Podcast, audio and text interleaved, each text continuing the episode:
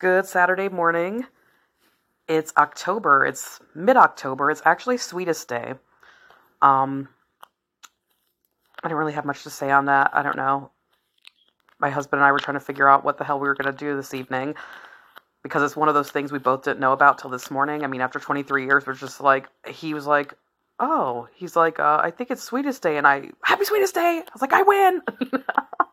like, so we're like, we should do something today because we really haven't had a date night alone in a while. I mean, I guess you can count that we went to the curbside pickup last night, and that was like our date night between nine and ten last night. like, I know that my older married couples will get that. That like that's the grocery shopping trip together. That's like your date night when you have children. And I'm probably scaring people that don't have children. They're like, oh my god. And it's so cute because you always are like, we're gonna make date night. Like, you know, it's gonna happen. And I gotta be honest with you, 23 years later, this is the first year that we have successfully done once a month date nights. We are currently nine for nine. This is the 10th month, and we're actually doing it at my house this month on trick or treat with friends of ours and some homeschool families. We're just having everybody come here, letting the kids run wild. I'm going to make this really cool, like apple cider sangria, maybe some jello shots, and we're doing like a potluck. And we're just going to have date night here in costumes while the kids are out running the neighborhood trick or treating so yeah, that's um, our date night this month. So we're trying to make it happen. We've done potluck before this year. Like, you know, there's been a couple times where I think we've done that at someone's house. We do like a potluck or game night. And I think that as adults, we really need to get better about doing that. I mean, ideally, yeah, every week would be great to meet up with your friends. And I know I talk about this world being a capitalistic hellscape often. It's my favorite two words strung together capitalistic hellscape because everybody's working like 60 hours a week and, you know, they're fucking barely hanging on. They're just like dangling over the precipice of this void and they're just trying to like, you know, and I'm guilty. I'm like, look at this beautiful dinner I made, trying to pretend like everything's fine.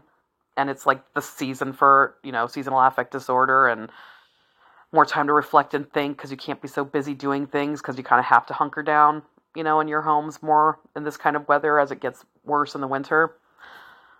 But that being said, you're like, where's this going, Dana? No. It's going towards self care. Like, we, I know I talk about this all the time. I actually just, you know, on my own journey, like, freaked out and screamed at my kids like a week ago because they were being kids. They were, you know, brothers fighting. They do that. We all had siblings. Shit. My brother, like, I got stabbed in the head by my brother, like, literally stabbed, bleeding. It was an accident I'm going to say that first and foremost. He was just like staring at his hunting knife, you know, looking at it lovingly and longingly, but he was staring at it sitting on a beanbag. And I jumped down to say something to him on the side of his, you know, head, not paying attention, and I jammed my own forehead onto the tip of his knife, and it facial wounds cause a lot of bleeding. So, anyways, long story short, siblings fight, and uh, I kind of screamed and was like, "I just need you to stop!" Did one of those mom yells, and I'm trying so hard to like be better for my kids so they don't have like this crazy toxic environment.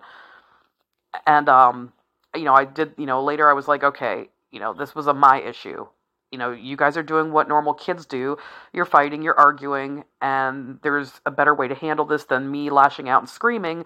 And it goes back to self care because it's just like babies. I literally just had this conversation with my therapist um, this week. Halt. H A L T. Hungry, angry, lonely, tired.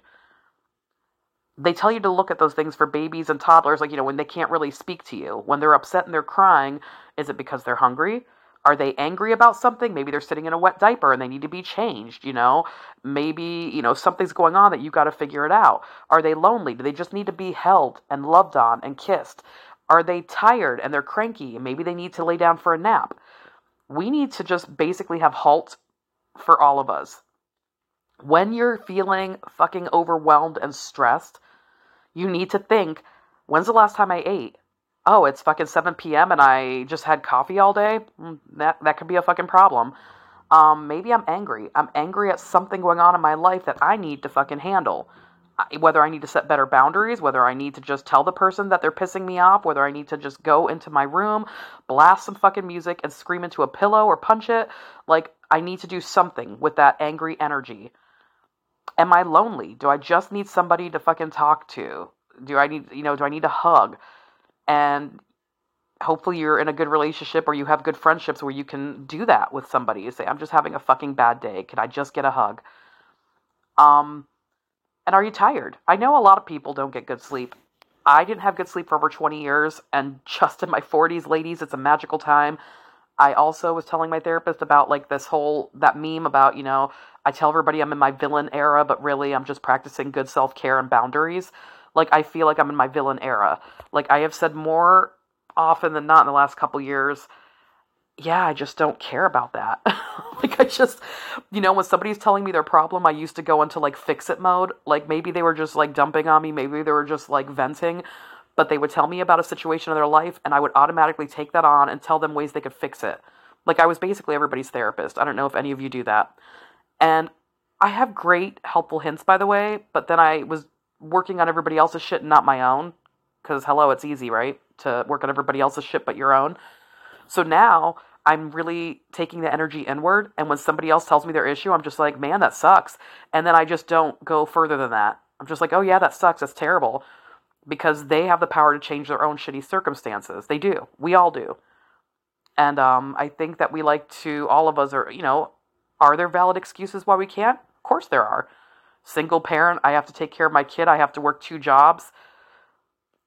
There are more hardships people have out there. And, you know, you have to find time for yourself. And I know that sounds so, I'm trying to think of, like, it sounds like such a privileged thing, but like, I always think of how people spend their time. Every single person that I will see sometimes bitching about how they don't have time for something, I do see them expend energy into something else. So they do. They do have time. You we all just get to decide where we put that energy. And we can't be salty with somebody else, you know, they they exercise every morning before work. And you're like, "Oh, I wish I had the time to exercise." Well, that person fucking decided to make exercise their priority so they make sure that they go to sleep at maybe 8 and wake up at 5 so they can like go do their exercise before work. That's their priority. And I think every one of us has our priorities and instead of being like upset that somebody else is doing something we wish we can do, we just need to rearrange our priorities to fit that in if we really want that to be our priority. It just I mean, I was just joking with my mom, and I was like, I, I bet my kids are going to grow up and be like, how the fuck does my mom have two jobs, my dad have a job, but we're always broke? And it's because I may have two jobs, but they're both PRN. And my husband does have his one full time job. And we are always broke because I don't do credit cards. I basically just work enough to pay our bills. And yeah, I'm not saving up for a rainy day because I think I see so many people die and we tell people save up for a rainy day. And I've just seen way too many fucking people barely make it to retirement age and they're either too sick, their bodies are all fucked up, like they can't enjoy it.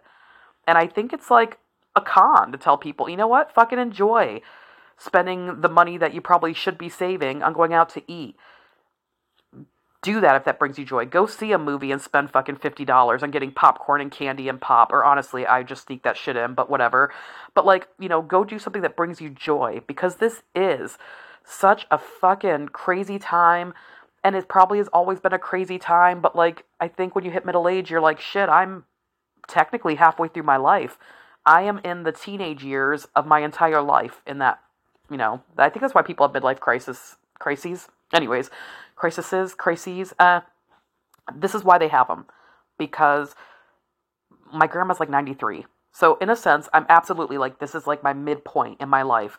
How do I want to spend my next half of my life? Do I want to just work 60 hours a week, barely see my kids and just, you know, be applauded by a society that's already a shit show, that's fucking toxic? No, no, no. We're not doing that. I'm going to do what I need to do to live the life I want to live. Am I to be broke mostly? Sure. Am I to fucking take, you know, any $50 I have in my account and fucking go out to have some fucking queso and margaritas? Yes, I fucking am. Because it brings me just a smidgen of fucking joy. And honestly, what is your life about if it's not finding moments of joy? If it's not spending time with the people you love? If it's not making and creating things that make you happy?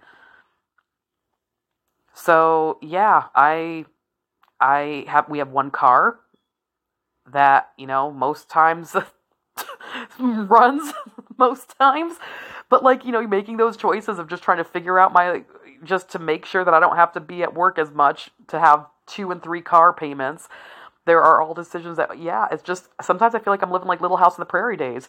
Gotta soak the beans overnight so I can cook them for eight hours, then I can freeze the cooked beans because buying dried beans for a dollar is cheaper than, you know, it makes eight cans worth every little bit. Like, I will do that kind of work to not have to actually go to work and work for somebody else. Like, that's the kind of work I'll do. So, anyways, yeah, it's just do something that makes you happy. This this is the time of year that I'm really going to try to focus on self care. So I know this is longer than I usually go. But yeah, take care of yourselves, make you a priority. Don't deal with things that are toxic. Um, I have left jobs that I felt like was beginning to become make me toxic. And it was a, you know, I'm just like, ah, I'm going to leave.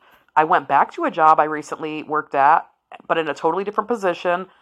And I can already see it's going to be different and I, I can handle it better. So yeah, leave your jobs and find another one. I mean, people act like you need to be loyal to a company for 50 years. For what? For what? like, for a company that could fire you without any fucking notice? Like, no, I'm going to tell you right now job hop like a motherfucker. You're going to have new friendships, you're going to have new skills, and you're going to be able to adapt as life gets crazier. You're going to be able to be like, oh yeah, I've had like eight jobs in the last fucking 10 years. You're going to be the person that can adapt with changes as time goes on people that stay in a job for 30 years, they don't know how to do anything different when you put them somewhere else. It's like, oh. And I got to be honest, I switch jobs often enough. Like it used to be every four years. Then I had a job for eight years. But like in the last two years, I have had three different jobs. Two of them I'm currently at. One of them I was only at for maybe half a year. But I gained skills, I gained knowledge from that. So don't be afraid to job hop and switch jobs. Don't be afraid to do things that might bring you joy. And you matter. You're worthy. You don't owe anybody else an explanation for the choices that you make to ensure you have a good life. So I want you to remember that.